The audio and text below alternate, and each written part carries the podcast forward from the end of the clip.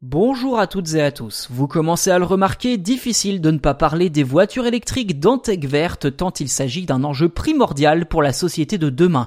Je dis demain car si les voitures électriques se développent à vitesse grand V aujourd'hui, elles restent pour l'instant trop chères pour une majorité de personnes.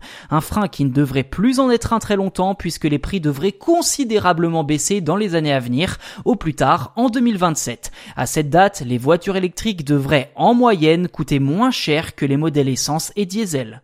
Cette bonne nouvelle nous vient d'un rapport de Bloomberg New Energy Finance réalisé pour l'ONG Transport et Environnement. Dans ce rapport, les courbes des prix vont se croiser d'ici 5 à 7 ans entre véhicules thermiques et électriques. Dans le détail, les utilitaires légers comme les camionnettes de travail par exemple devraient être aussi peu coûteuses à produire en version électrique qu'en version diesel dès 2025. Idem pour les berlines et les SUV en 2026, puis les citadines en 2027. Par exemple, une berline électrique coûtait en moyenne près de 40 000 euros en 2020, soit le double d'un modèle essence ou diesel.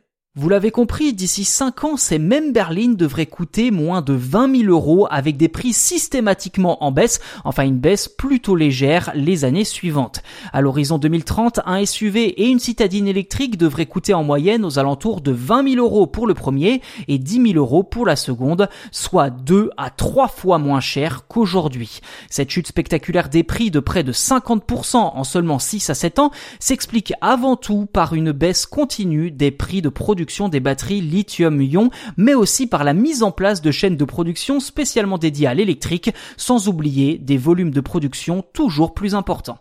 Toujours selon cette étude, les véhicules disposant d'une batterie électrique pourraient représenter près de 100% des ventes de véhicules neufs en Europe d'ici 2035. C'est tout du moins la tendance, ce qui coïncide avec l'engagement des constructeurs automobiles qui ont annoncé vouloir produire exclusivement des véhicules sans émissions de CO2 d'ici 2050 au plus tard.